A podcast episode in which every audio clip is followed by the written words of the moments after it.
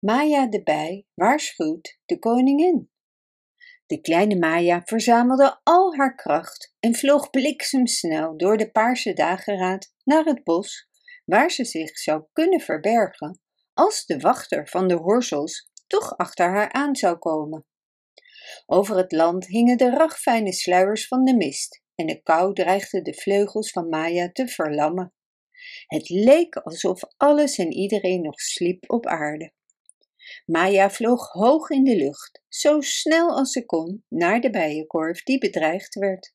Ze moest haar volk waarschuwen, zodat ze zich konden voorbereiden op de aanval. Als het bijenvolk de kans had haar verdedigingswerken gereed te maken, dan zou het wel lukken om de sterkere tegenstanders te bevechten. Maar als het een verrassingsaanval was, dan zouden ze geen kans hebben. Maya maakte zich grote zorgen. Terwijl ze dacht aan de kracht, energie en moed van haar volk en aan de toewijding aan hun koningin, voelde de kleine bij een enorme woede tegen de horsels. Ze was trots op haar volk. Het was niet gemakkelijk voor haar om de weg door het bos te vinden, want ze wist niet meer langs welke route ze was gekomen. De kou deed haar pijn en ze kon de wereld onder haar amper zien. Oh, oh, hoe moet dit nu verder gaan? Welke kant moet ik op? Nu kon ik boete doen voor de ontrouw aan mijn volk, dacht Maya. Plotseling stuurde een geheime kracht haar in een bepaalde richting. Misschien was het wel de heimwee naar haar land die haar stuurde. Ze gaf zich over aan het instinct en vloog gauw verder. In de verte verschenen de machtige lindenbomen van het kasteelpark. Daar moet ik heen, riep ze verheugd uit. Ze daalde richting de aarde. Boven de weide hingen nog dikkere slierten mist dan boven het bos. En ze dacht aan de bloemengeesten die vrolijk hun dood tegemoet gingen in de ochtenddauw. En dat gaf haar weer vertrouwen en haar angst verdween.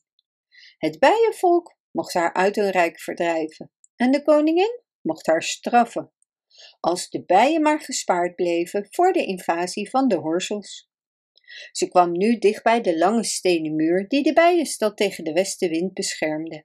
En in de verte zag ze haar vaderland tussen de blauwe en groene sparren. Haar hart bonste en ze was buiten adem, maar ze vloog snel verder naar de ingang. Bij de ingang stonden twee schildwachten die halt riepen. Maya kon geen woord zeggen en ze dreigde haar te doden. Dat gebeurt nu eenmaal als een vreemde bij de bijenstad binnendringt zonder toestemming van de koningin. Achteruit jij, riep een schildwacht en duwde haar ruw weg. Als je dat niet doet, maken we je dood. Wat is er met jou aan de hand? Zoiets heb ik nog nooit meegemaakt. Toen sprak Maya het wachtwoord uit, dat alle bijen kennen, en de schildwachten lieten haar onmiddellijk vrij. Wat, riepen ze, je bent een van ons en wij kennen je niet. Hoe kan dat? Laat me naar de koningin gaan, smeekte de kleine bij. Meteen, snel, we zijn in groot gevaar. De schildwachten aarzelden nog steeds. Ze konden de situatie niet bevatten. De koningin mag niet voor zonsopgang gewekt worden, zei een van de schildwachten. Dan zal de koningin nooit meer levend wakker worden, riep Maya wanhopig uit. De dood volgt me op de hielen. Breng me zo snel mogelijk naar de koningin. Haar stem klonk zo woedend dat de schildwachten bang werden en gehoorzaamden. De drie haasten zich samen door de oude vertrouwde straten en gangen van de bijenstad.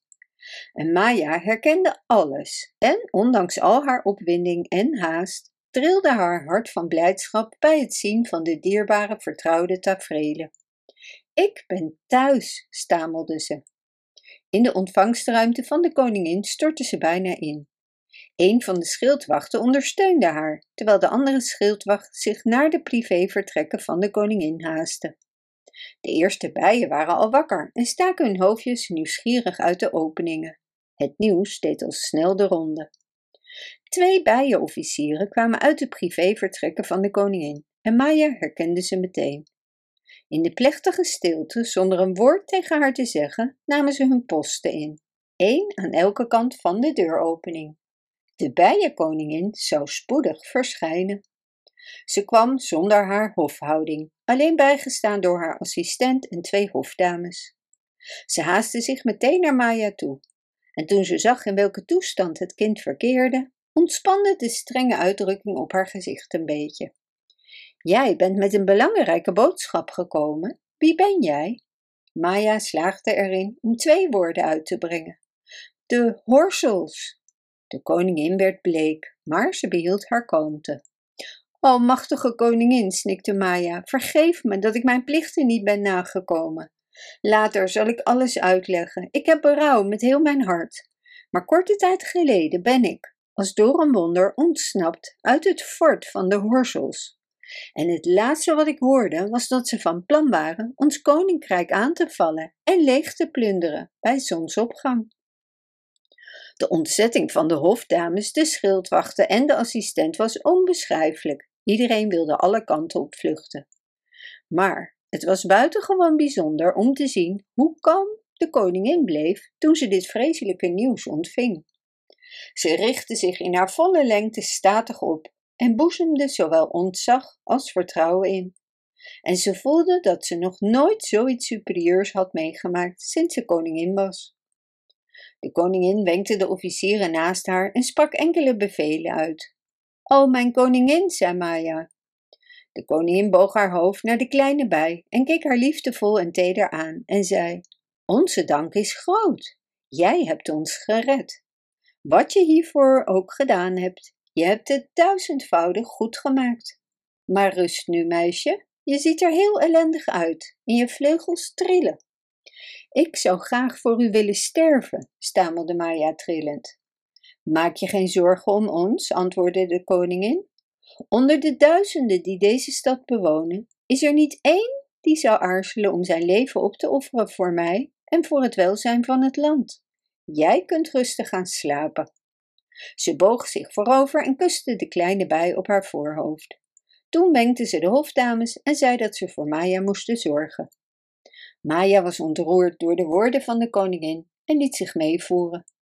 Als in een droom hoorde ze de geluiden ver weg en zag ze dat alle belangrijke bijen zich verzamelden en ze voelde de bijenkorf schudden op zijn fundamenten. De soldaten, onze soldaten, fluisterden de hofdames naast haar. En het laatste wat Maya hoorde voor ze in slaap viel, was het gestommel van soldaten die langs haar deur marcheerden en bevelen schreeuwden met een vrolijke, vastberaden stem. En in haar dromen klonk het oude soldatenlied van de bijen. O zonlicht met je gouden stralen en gouden glans, door jouw gloed worden onze levens verlicht. Zegen onze arbeid, zegen onze koningin, laten wij voor altijd verenigd zijn. Bedankt voor het luisteren.